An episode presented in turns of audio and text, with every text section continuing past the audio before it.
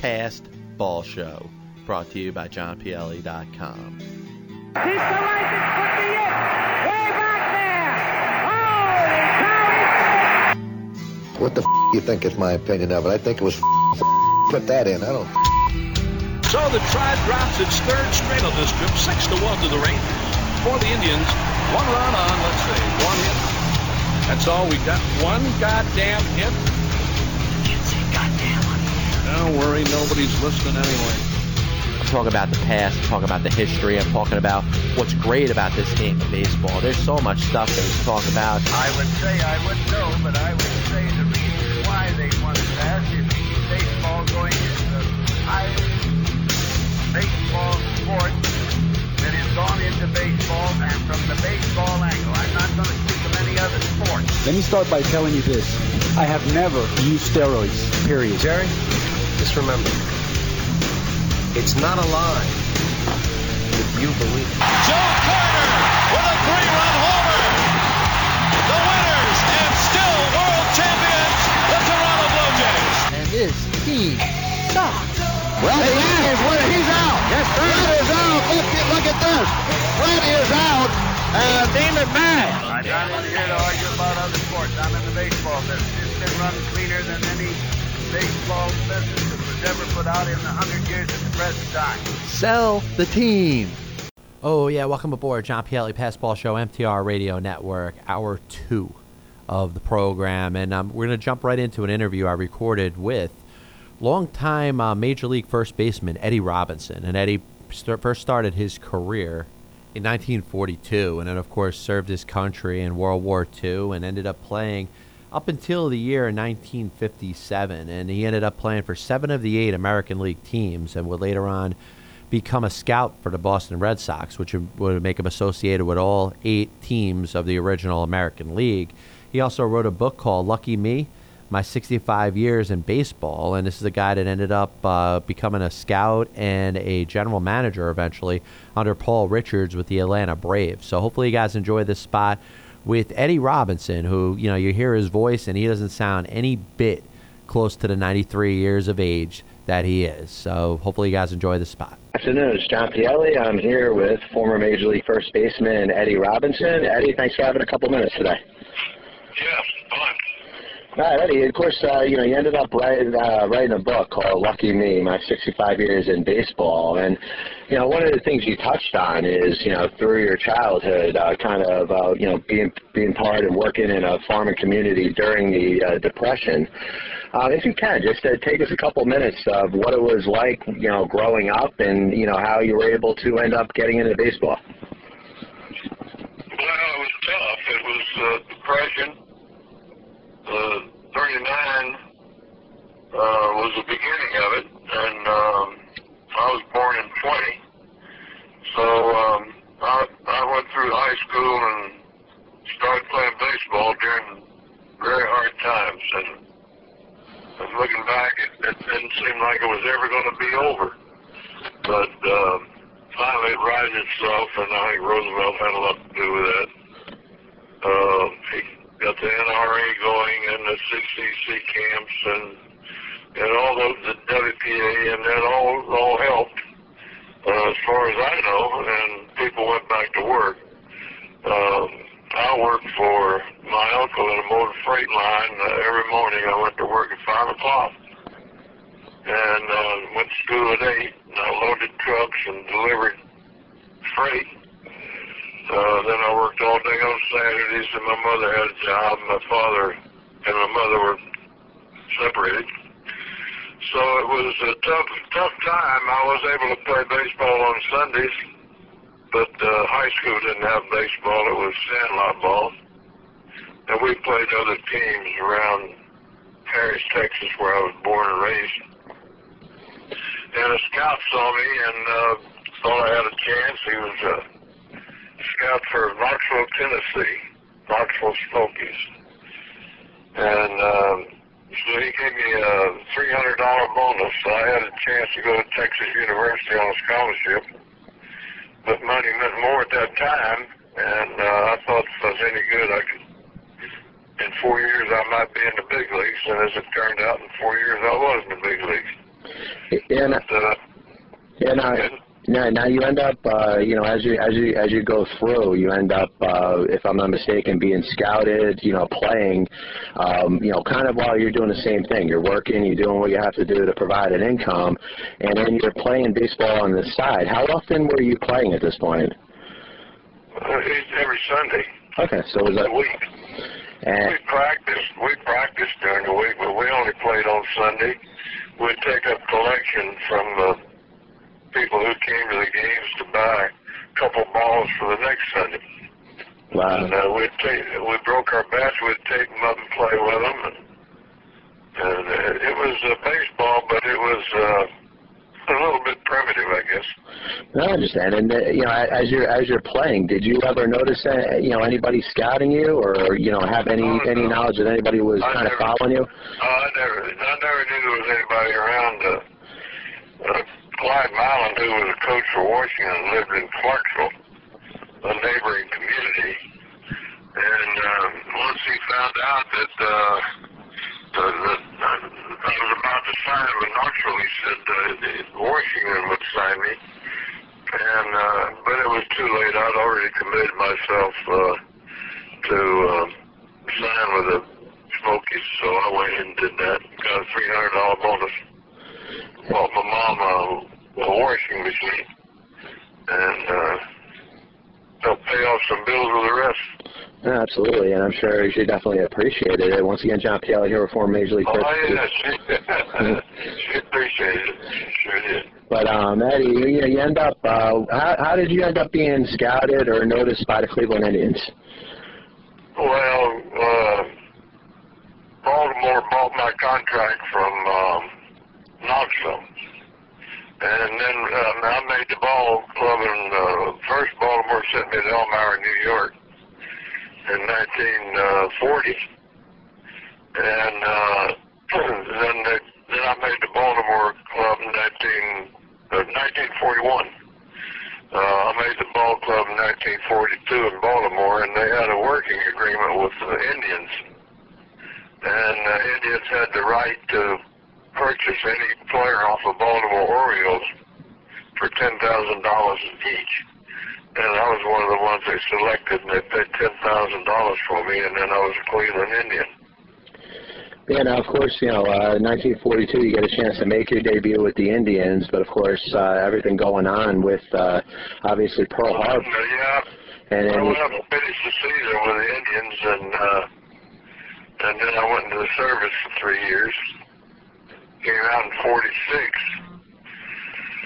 and they sent me to Baltimore uh, to uh, for more experience, and I had a very good year in Baltimore. And then the next year, I, I made the Indians team, and and was in the big leagues for 11 years after that. Uh, once Pielli here with former Major League first baseman Eddie Robinson. Now, you know, while you're while you're serving, you know, defending your country, um, you end up coming up, if I'm not mistaken, with a bone tumor, right? Yeah, I had that before I went in, but uh, it wasn't. It didn't bother me. It, it began to bother me in uh, Hawaii. I was over there uh, prior to all the other guys were shipped down to islands in the Pacific. They operated on me, and the the doctor messed up my leg, and well, I had a paralyzed leg. And they sent me back to the states. And long story short, I I came back to the States and went to Knoll Naval Hospital and and they wanted to operate on me, but I'd been told to try to get to Bethesda Naval Hospital and I did that. Uh, finally, I got assigned to uh, a hospital in Bethesda, Naval Hospital. And they had two neurosurgeons there who operated on me and put the nerve, they put the nerve back together and uh, and the nerve grows an inch a month, and this was up around my knee that I had the injury from the operation. And uh, by spring training in 1940, what would that be, 1947, uh, I was well enough that I made the Indians Club, and that was it. That was that. Yeah, now of course you you, know, you start to establish yourself as uh, you know as a first baseman. You're you know you're, you're getting a good amount of time to play there, and then in 1948, the Indians uh, you know end up signing Larry Doby, and you know there's a little bit of a of a dispute over you know you're you're the first baseman. They wanted Larry Doby to play first base, but if I if I'm not mistaken, and correct me if I'm wrong, you know you you were a first baseman. Every one of the major league games that you played with in your entire career was at first base, so it probably wouldn't have made sense for you to move to the, from the position, right? Well, that wasn't it. Uh, they wanted Larry to play, and and he should have played, but I thought he I thought he should have played second base, and I don't think Joe Gordon would have minded a day off, but uh, Boudreau put him on first, and and that was that. Yeah, of course, 1948, the Indians come together with you know with you, with Larry Doby, of course, uh, you know all the great players you have on that Well, team. yeah, Doby signed at 47. Yeah. Uh, Larry Doby was a good guy, and he did the same thing Jackie Robinson did, but he didn't get the credit because he came into the big leagues after Jackie had already started the season with uh, Oakland. I mean, with uh, with uh, Brooklyn, and uh, Larry, uh, he had all the guys, the other teams yelling at him. This and that, the same as uh, Jackie, but he never got credit. He should have gotten a lot more credit than he got. No, I absolutely agree with that. And of course, you know, 1948, things come together. You end up winning the World Series championship. Tell us a little bit about that season and what it what it felt to uh, you know finally win it all.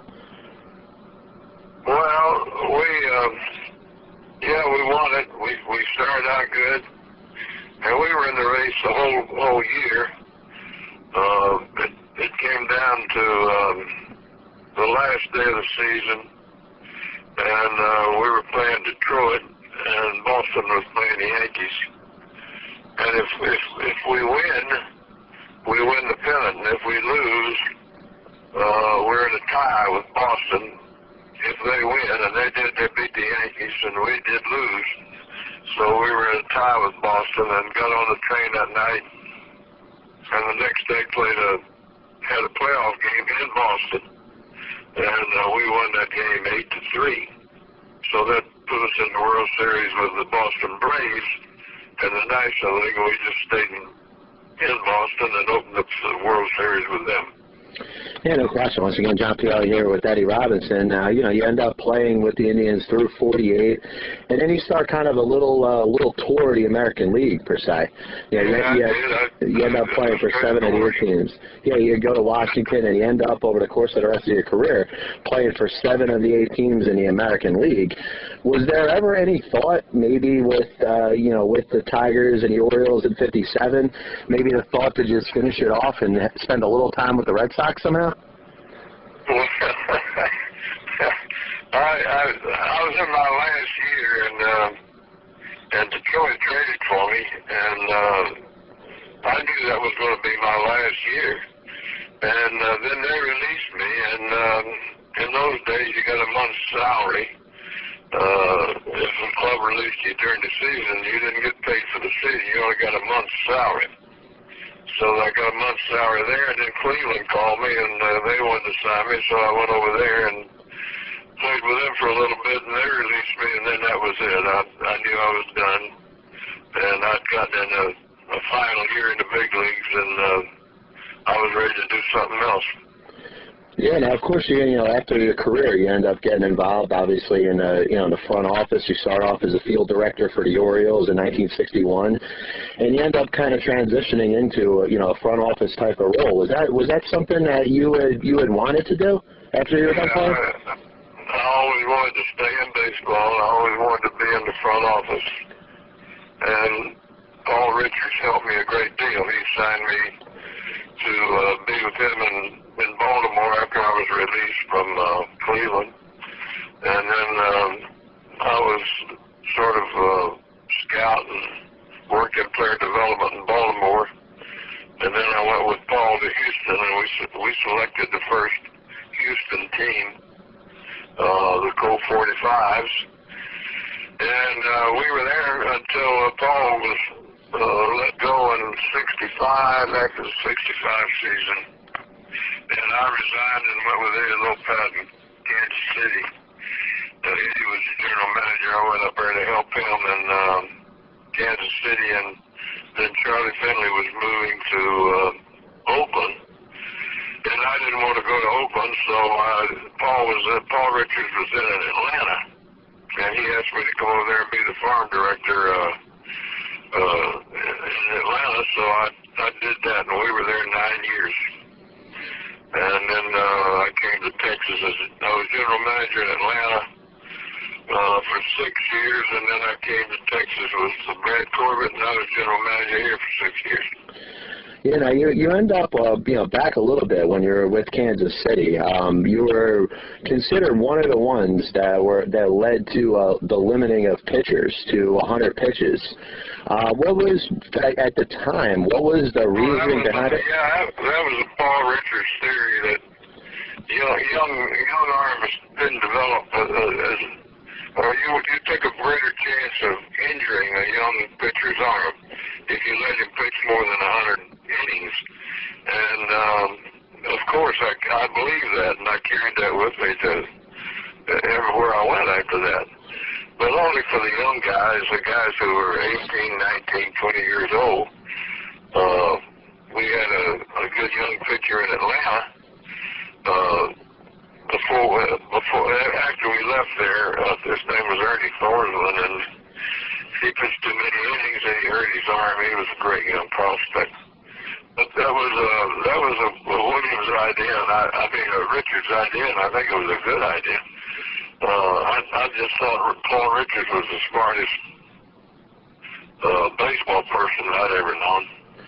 Yeah, I, no, absolutely. It seems like he was, and uh, you know, between you and him, uh, where you guys were kind of revolutionary to the way the game has kind of changed now, and you, you see just about all teams kind of go to that model as far as watching pitches, pitch counts, and stuff like that, particularly Yeah, down in the minor leagues. to- They do it to uh, uh, extreme, and I don't think it's necessary in the big leagues. I, when I was in the big leagues, pitchers pitch complete games, and uh, I know in '48 Bob Lemon pitched 28 complete games.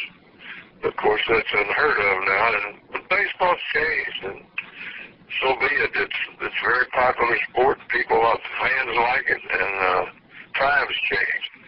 So what works today might have worked back when I was there, but uh, in those days you went with a four-man starting pitching staff, and that's the way it was. Yeah, no question. Once again, John Pielli here with Eddie Robinson. Now, going back to your your playing career, was there any one moment that kind of stood out for you? You had some very good seasons. You know, you were you were very good hitting first Uh, baseman. Yeah, there's one moment stands out for me, and that thing that helped me most in my career was uh, some tips that Clyde, that uh, Joe Kuhel gave me when I got to Washington. Uh, when I was with uh, Cleveland, Joe Gordon asked me if I ever guessed for pitches, and I said, no, I've always been told not to guess. And so uh, that was the end of that. I, I asked Rogers Hornsby uh, the next day, I said, should I guess for pitches? And he, he said, hell no. So that kind of convinced me that I didn't need to do it. But when I got to Washington, uh, Joe Kuhel uh, talked to me and he said, uh, I've he, he sort of said the same thing. I said, I've been told not to guess. He said, it's not guessing really, it's anticipating what a pitcher's going to throw you.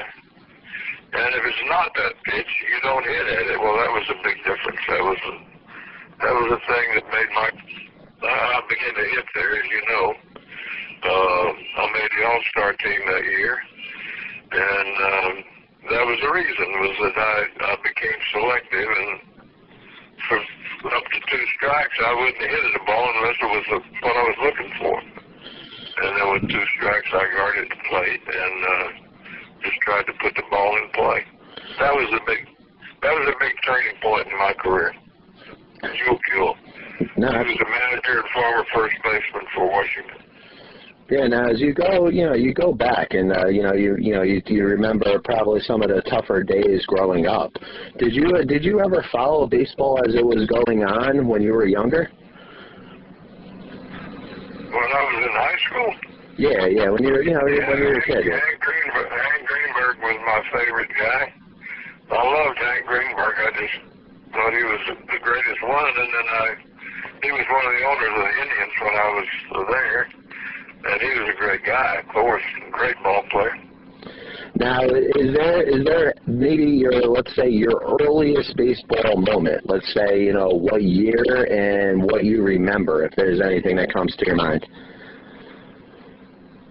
You mean even when I was at Sandlot? Yeah, yeah, yeah. When you're, you know, when you're a kid, you know, you just playing, you know, playing ball for the first time, uh, you know, just following the game as it was. Let's say, you know, in the, you know, in the 1930s, or, you know, what was what was your earliest baseball memory to see, like, what player did you get My to see? earliest baseball memory was that there were other semi-pro teams or satellite teams that, that played before I was old enough to play.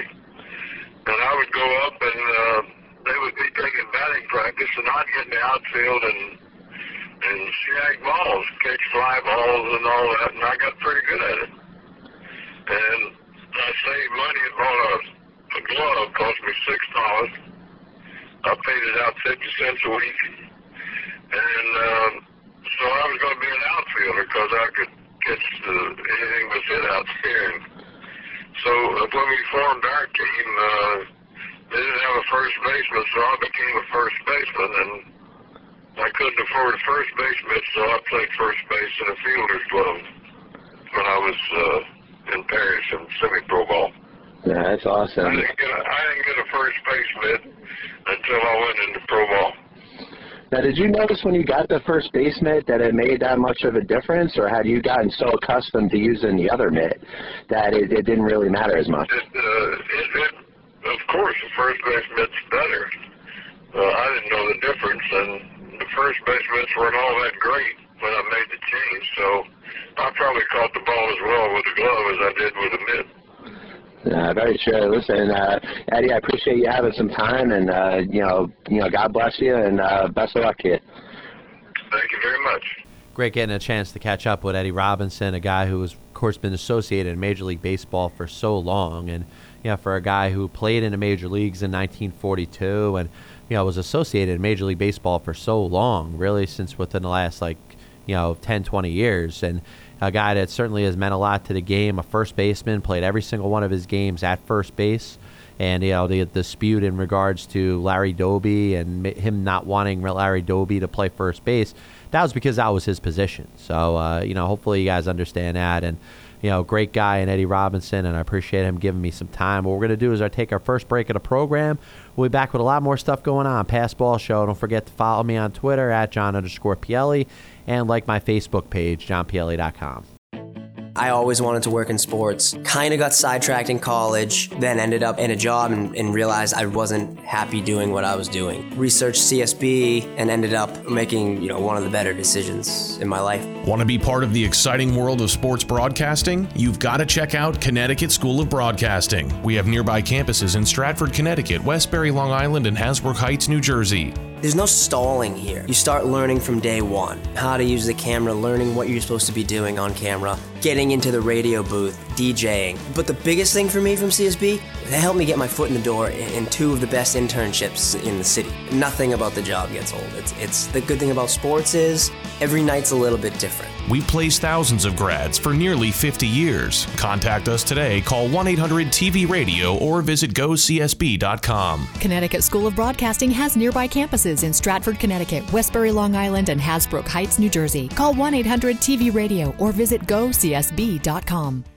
Hey, I'm Sean Big Daddy Lynch.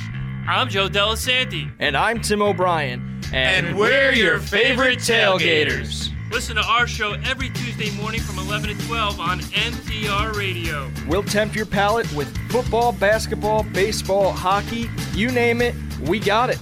That's right, we do. We'll stir things up, voice what's grinding our gears, and just talk plain sports. We hold nothing back. Sports Talk Radio, are you ready for the tailgaters?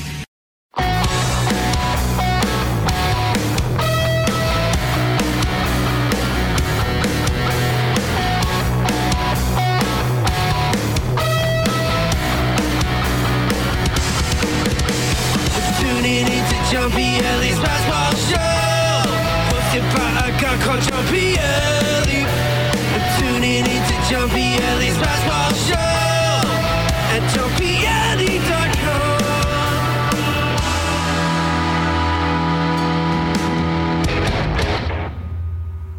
Welcome back, John Pielli, Passball Show, MTR Radio Network. Don't forget to download the iPhone and Android apps if you haven't already. I'm going to play my next interview, and what I like to do with the Passball Show right here on MTR Radio Network is uh, I like to get to the point where we want to kind of incorporate a couple common things within the interviews that I do. And uh, of course, in the first hour, we had a chance to talk with former Washington Senators pitcher Don Loun, and Don had a you know a, a brief big league career, which consisted of just two starts. And of course, you talk about the shutout against the Red Sox. He got hit a, a little harder in the next game, and you know ended up in the minor leagues for several years, never getting a chance to come back. And the next guy I talked to, his name is Larry Colton, and Larry Colton got a chance to pitch just one game, and that was in 1968 with the Philadelphia Phillies. He pitched two innings of relief. He gave up a run. He struck out two and unfortunately was involved in a bar fight right afterwards, which ended up kind of derailing his career, and he never got back to the big leagues. But you know, Larry ended up uh, doing something pretty good after you know his his playing career was over, and has kind of gotten himself a second life. So hopefully, you guys enjoy the spot with one time Philadelphia Phillies pitcher Larry Colton. This is John Pielli. I'm here with former Major League pitcher Larry Colton. Larry, thanks for having a couple minutes today. Well, they call me a former Major League um, pitcher is stretching it. I'll, I'll take the compliment. Hey, I tell you, man, I heard from a guy, you know, a long time ago who said that, you know, if you spend a day in the major leagues, you are a part of the fraternity. And, uh, you know, hopefully you've, you've had that feeling over the years. And, you know, a lot of other players have had a chance, you know, even to, you know, spend a day or two is certainly better than the many and many and many who have tried and have not made the big leagues. Well, I only played in one big league game, so that probably means I've only played in one more big league game than you. but a friend of mine, uh, Keith Olbermann, said, Larry, I always thought the leap from zero to one is the toughest. Yeah, absolutely. I mean, I tell you, you couldn't have hit it more on the head, man. I tell you, you had one more day than you know than me, or you know, you think about all the all the minor league players, particularly in the time they they that you pitched, that would play three, four, five seasons in the minor leagues with the thought that one day they're going to get up to the big stage, and you know, I mean, I'm sure the uh, the goal in the whole thing isn't to get up there for one day, but you made it one day more than than any of the other players. But yeah, yeah, you end up. Well, I, I got hurt right after I got there. I mean, I separated my shoulder, and that was it. I never played another big league game, so so it, it, my injury completely altered the course of my life. But uh, turned out, it's worked out well. Yeah, no question. And uh, you know, just a couple couple other questions on your playing career, and then I'll, I'll get on to what you what you've done since then. Um, you, you know, you spent a couple couple years in uh, AAA up with the Phillies, and you know, you established yourself as a you know as a, as a good starting pitcher on the staff in uh, San Diego, and then when San Diego became a Major League Baseball team, um, you know, with the team that was there afterwards. You know, tell us a little bit about you know some some of the success you had pitching up at you know the levels in the uh, Philadelphia Phillies chain. Well, I, I made the big leagues in three years, and I pitched in San Diego, which was AAA at that time, the year before making the big leagues, and I had I had an ERA of in the twos and and led the league in complete games, and so uh, was pretty successful. Um, and then I went on to play Puerto Rico that winter, and I, I was pitching against guys like Roberto Clemente and Orlando Cepeda and Johnny Bench and a lot of future Hall of Famers. And so I, I, I was doing well until I got there, and then I got hurt by their stupidity. And um, because it was an off-the-field uh, accident. Uh, I was standing outside of a bar in, uh, San Francisco, and I got jumped, and that was that was it. And uh, but uh, I would like to think that I I would uh, have gone on to a successful long-term career. Um, and uh, but in my big league career, I in my two innings, I, I, I'm averaging a strikeout an inning, which puts me up there with Sandy Koufax and Nolan Ryan. So So I, if you project that out over a 15-year career, then maybe I'd be in the Hall of Fame. No, absolutely. Probably not. But anyway, yeah, I I I look back fondly on the, the time in the minor leagues. Um, fact, I wrote a book about it. Not about my minor league career, but other something else.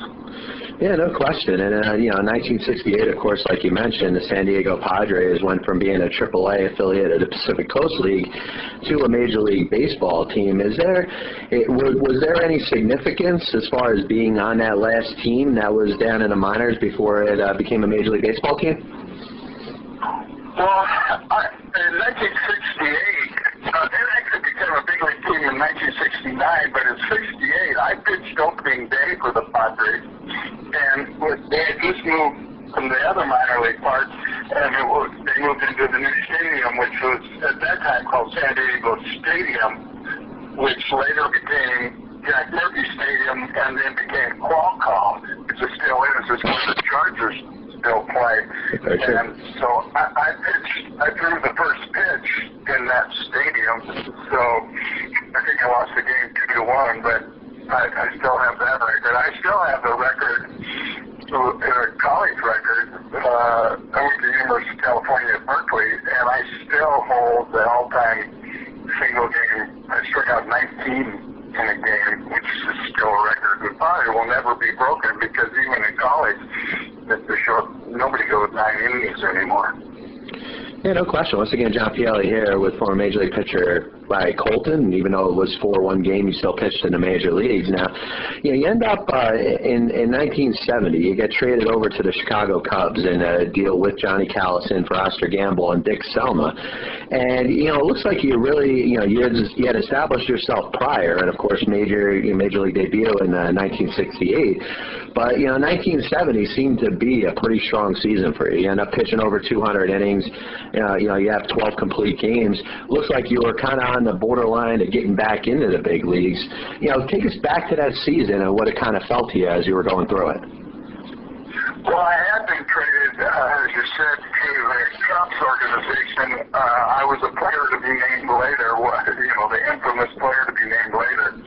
And uh, I started off six and one for Tacoma, which was in last place. It might be the worst Triple A team in the history of the game. In fact, we were so bad, and this is the truth. We were playing the Spokane Indians, who were Triple A, and managed by Tommy Lasorda. And they had they had the best minor league team ever. They had had Davey Lopes and Steve Garvey and Bobby Valentine and Tom Paciorek and Bill Russell and Bill Buckner and all these great players. And they, as I was a pitcher, and they intentionally walked me to get to the leadoff hitter. That's how bad we were. Yeah, that's how bad we were. Because I hit a home run off of earlier in the game. And, um, but yes, I started off, I was 6 and 1 and leading the league in a bunch of things. And then, you know, I wasn't throwing as well as I had before my injury. Um, but played a game in Hawaii against Hawaii Islanders, and they had uh, Juan Pizarro, who had been sent down from the big league, was pitching for them, and I lost the game three to two to Juan Pizarro, and he hit two home runs off of me. And the next day, the Cubs bought Juan Pizarro's contract and called him up to the big leagues, and that was the end of my uh, thing. And I actually went on from that point on in the season. I didn't do very well. And by the end of the season, I knew I was going to quit.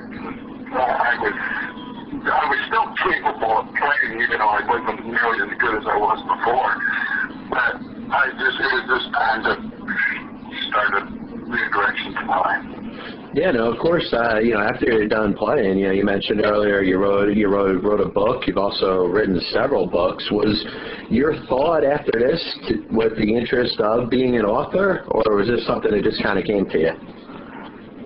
No, I had there was not one second that I ever thought about being an author. Uh, an author when I was either going to college or playing ball. But no, I I, I thought I was going to being Sam Malone. You know, I would just off bar and like cheers and just hitting all the girls' as they came through. but um, that didn't quite work out. And so I went into teaching. I taught for four years. I was a high school teacher for four years, English. And then I just wrote an article that got a lot of coverage here at Portland, Oregon. And then from there, I just started writing. Even though I had no background as a writer, no training, but writing isn't about taking classes. It's like, it's like dieting. You don't lose weight by reading a book. You have to exercise. So I just kept writing and writing and writing, and eventually I've written five books. And uh, uh, but it wasn't something I thought about growing up. It was I, I, I didn't didn't care less. But you know, I did a lot of reading as a, when I was younger. So I don't know, just something worked out that way. And um, um, there, there's a. Uh, a line in the movie uh, Field of Dreams where Kevin Costner's character goes in pursuit of Hannah Graham, who played one game in the major leagues and then became a doctor. And, and Kevin Costner's character tracks him down and said, "What a shame on that speed! And how bad did you feel because you felt the grass under your feet, the roar of the crowd, and held the leather of the glove, and, and yet you had it all taken away." And my grandson son, it'd be a bigger tragedy if I was only a doctor for a day. And that's exactly how I feel about my writing slash baseball careers is that I, I'm much prouder of my writing career than I, you know, I was a baseball player because I was sort of a, gen- like all baseball players, you're sort of a genetic freak. You just don't, you're built with, you're born with some sort of innate ability, of course, in your partnerships. But I, I think I left a bigger mark as a writer. There's a, a Chinese proverb that says to achieve immortality, you have to do three things. Um, plant a tree, have a child, and write a book. Well, I've got all those covered, so I guess I'm immortal now. Yeah, I'll tell you, and I, yeah, I love the reference to Field of, Field of Dreams, one of my favorite baseball movies of all time.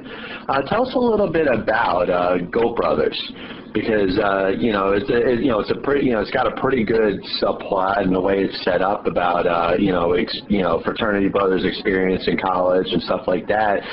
Um, tell us a little bit about you know how you put that together, and I'm sure that was uh, you know that was probably the easiest book that you wrote, right?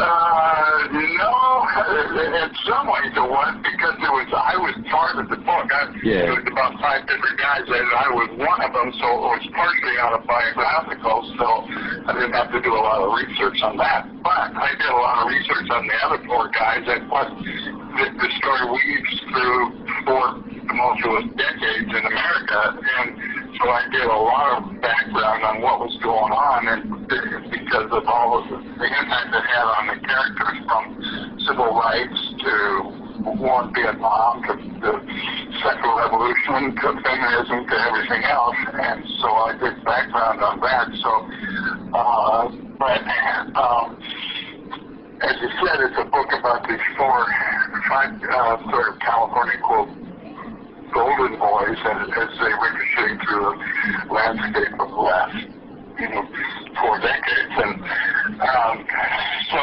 um, it was well received and got great reviews and was actually out as a movie didn't get made. Actually, every one of my books has been optioned as a movie, but none of them have gotten made. Although now, for the first time, I actually have been hired as a screenwriter for my last book, it never happened where the writer gets to write the screenplay. And so maybe I'll write my way to Nathan Bliss in that way. Well, listen, it sounds good, man. It sounds like you know, in spite of you know of your your opportunity to make to the major leagues, that you know you put everything you had into. It looks like you've done very well as a writer, and I wish you the best of continued success. And hopefully, uh, you know, you get a you know you get yourself uh, a movie someday. Well, that would be good, yeah. Because writing, especially with the state of publishing world these days, as you probably know, is not exactly flush with money. And so that would be nice. Sure would. So, but it's been a good ride. That's for sure. Yeah, no question about it. Thanks a lot for the time, Larry, and uh, like I said, best to best of luck to your continued success. Well, thanks for the call. I appreciate it. So that was Larry Colton, of course, one-time pitcher for the Philadelphia Phillies. What we're going to do is we're going to take a break and we're going to finish up the program, bases empty block style, back after this.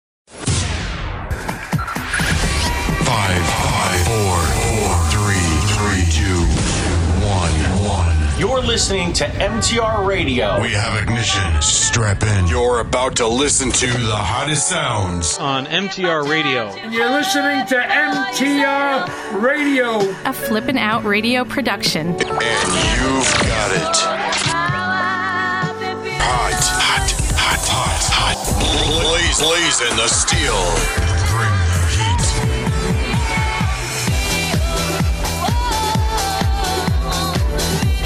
Always covering the most current topics today.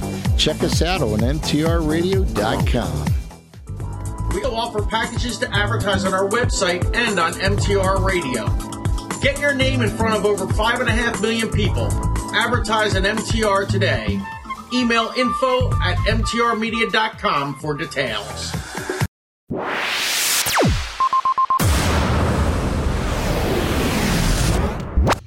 This is Lady E, one of the many broadcasters at MTR Radio. If you're listening to MTRRadio.com, fantastic. Que bueno. But if you want to take us with you, we have an app for your smartphone that lets you listen to us 24 7. Just go to Google Play on your Android device or the iPhone App Store and download our app, MTR Radio.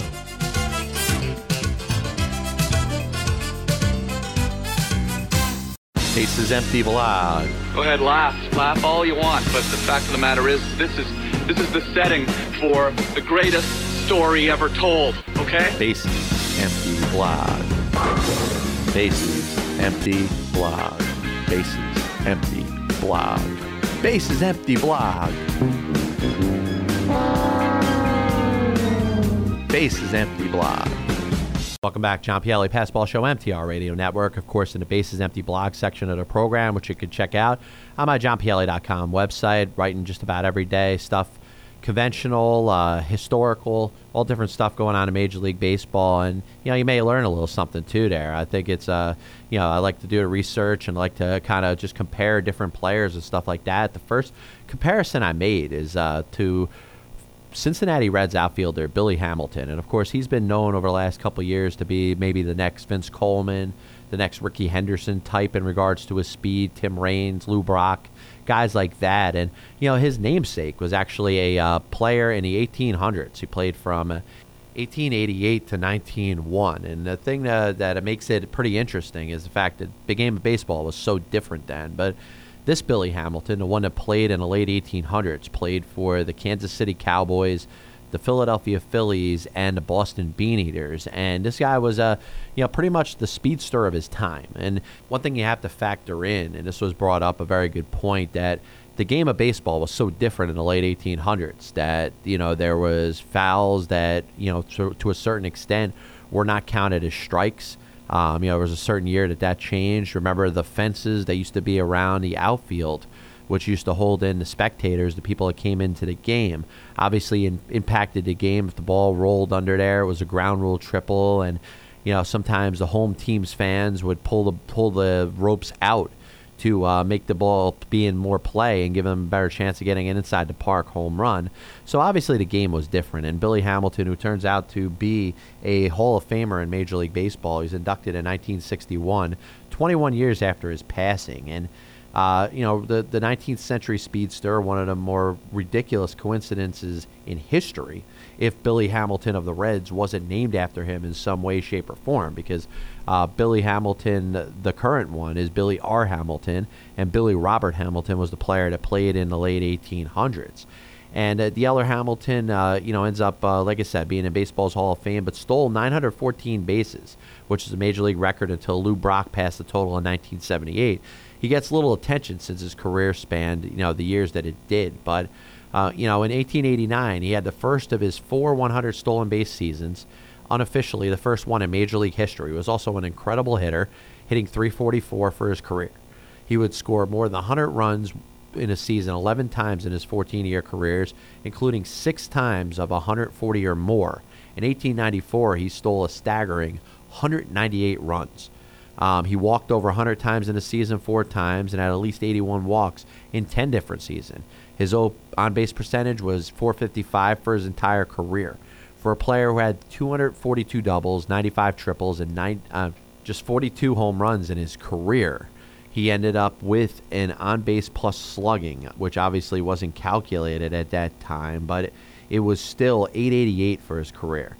He ended up scoring more runs, 1,697 in games he played in 1594. Obviously, it's difficult, extremely difficult to expect anybody to match the career of one of the more underrated players of the 19th century. The modern day Hamilton should not be expected to do what this other guy did. But the issue is, is Billy Hamilton of the Reds has to work on getting on base better. His plate selection, his inability to walk frequently, have put you know have put enough pressure on him needing to get a hit to get on base. And going back to his stats in the minor leagues, uh, I mean, he had two very good seasons. You look at his 311 average, his on base percentage of 410 in 2011, and in 2012 he hit 323 with a 413 on base percentage. Obviously, it's got to get better since he hit just 258 last year and on base about uh, exactly 308. Um, it's a you know unfortunate thing. I mean, here's a guy that has a chance to be, like I said, the next Rickey Henderson, the next Lou Brock, but he's gonna have to worry about getting on base a little better. And he may have a chance with the Reds this year. He may be their starting center fielder. He may lead off. He may have a chance to go on his little run and be that prolific base stealer that the next generation is looking forward to seeing. And uh, you know, to this point, um, coming off a down season in 2013, so he's got a long way to go. Obviously, is never going to be his namesake, which is Billy Hamilton, the player of the late 1800s. But another thing I got into in Bases Empty blog, johnpielli.com, the whole thing, I did my uh, what are they doing in a Hall of Fame team as we got close to the announcement of the Hall of Fame selection. And and you know what I did? I, I went through the list of every player that's been inducted. And some people don't like to go this route because the Veterans Committee ends up bringing in players for certain reasons, like the whole Tinkers to Evers to Chance, the double the double play combination for the Chicago Cubs of the early 1900s. None of those three players were Hall of Fame worthy based on their own merit. So I started out. I went to first base, and a couple guys that were pretty close. George Kelly with the New York Giants. Uh, Tony Perez, of course, recently in the Hall of Fame of the Cincinnati Reds, but I ended up going with Frank Chance. And Frank Chance's career ended up not being so Hall of Fame worthy. He played parts of 17 seasons in the bigs, had just 1,274 hits, and hit 296 for his career. Not a Hall of Famer. Guys, in, in regards to second base, I was thinking about Tony Lazzeri. I was thinking about Johnny Evers, but I ended up going with Bill Mazeroski, who's 17 year career, just over 2,000 hits, a 667 OPS. It's not Hall of Fame worthy. So Bill Mazeroski is the winner for second base. Shortstop, um, I, this was an interesting one because you think of a lot of shortstops that ended up getting in based on their defense alone. Uh, Ozzie Smith, obviously not a guy that you would consider not a Hall of Fame player because he was the best ever defensively. But you know Barry Larkin is a guy who recently got in. I talk about my comparison with Alan Trammell that you listened in the first hour. Um, you know Joe Tinker is a guy that was pretty interesting. Uh, Phil Rizzuto came pretty close to not being Hall of Fame worthy, but I ended up going with Rabbit Maranville of the Boston Braves. He ended up hitting just 258 for his career, and the hits, you know, was a reflection of the amount of games that he played. He had uh, what, 20 over 2,600 hits. Um, was not really a Hall of Fame player, let's be honest. So Rabbit Maranville is the shortstop. Third base, uh, I was considering Ron Santo, but I went in with Freddie Lindstrom, who, in my opinion, um, just ended up not, you know, just 1,747 hits. He is a 311 hitter but to me was just not a Hall of Fame player. He played, if I'm not mistaken, 13 seasons in the big leagues, but was a product of the New York Giants players of the early 1900s being uh, elected by the Veterans Committee. The outfield, I ended up going with some guys who I thought were pretty interesting. Um, you know, guys like Andre Dawson, Earl Averill, Kirby Puckett were probably uh, borderline guys. Some based on the amount of time they played, and some on you know strict dominance. But you know, Chick Hafey was a former Cardinals outfielder who played 13 seasons. And what's interesting to me is that similar to the Giants players that ended up being inducted in Hall of Fame, based on people in the Veterans Committee that were kind of fans of them. Uh, I think the same thing happened with some early 1900 St. Louis Cardinals players, and Chick Hafey fi- fits the bill. I mean, he, but the fact that he had almost a 900 OPS and hit over 300, he gets an honorable mention in this. So the guys I end up going with was a guy by the name of Ross Youngs, who played for those same Giants teams that I mentioned before, played just 10 seasons in the big leagues, and I don't think he necessarily dominated the sport. I mean, here was a guy who, uh, you know, ended up OPS in 839, hit just 42 home runs and he gets one of the spots. Elmer Flick is another player who kind of played in that same era. Just 48 home runs, 1,772 hits, and he had just 261 more hits than Young had in three less seasons. So the last one was pretty interesting, and I decided to go with Jim Rice over Kirby Puckett and Andre Dawson. Rice was a good player, a great player at times, but he was not a legendary player. He deserves to have his number retired by the Boston Red Sox, but 382 homers, 1441 RBIs, and a 854 OPS. Dawson was pretty close, but I ended up choosing Rice over him. So Elmer Flick, you know, ends up getting in there as well from the Cleveland Naps.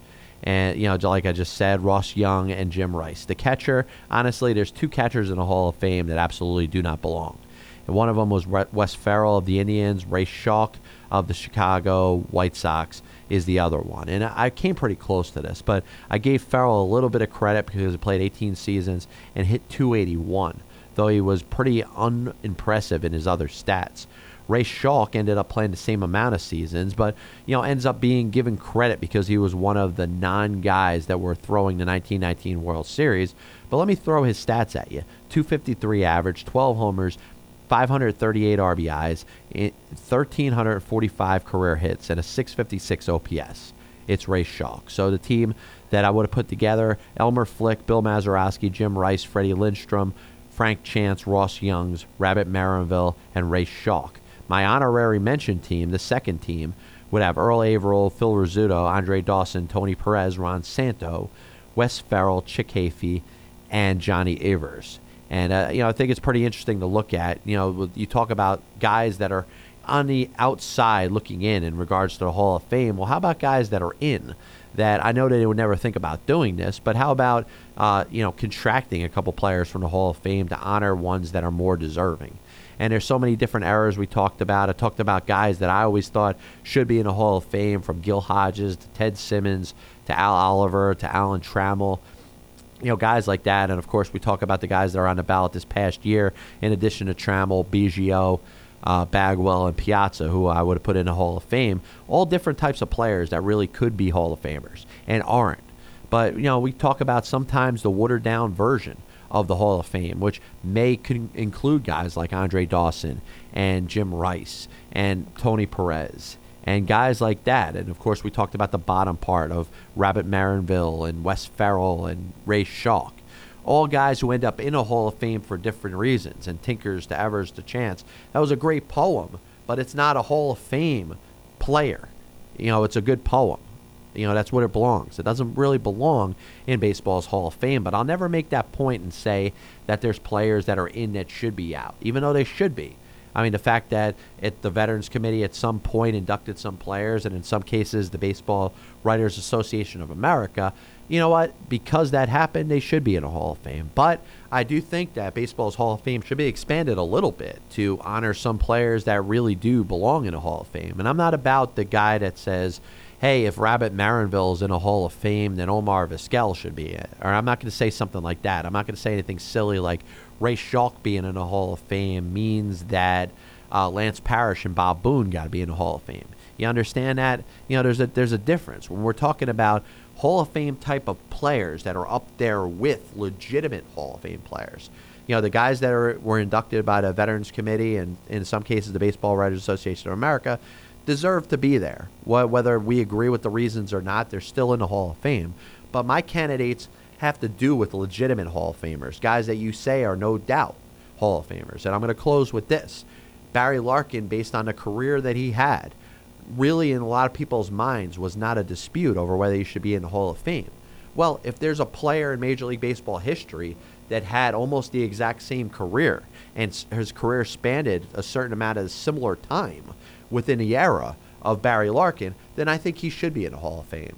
And that's why I think the Bears, Baseball Writers Association of America and the Veterans Committee should think a little more serious about bringing in Alan Trammell. Thanks to Don Loun, Eddie Robinson, and Larry Colton for being part, part of the program. We'll be back with you next week with a very special episode of the Passball Show right here on the MTR Radio Network.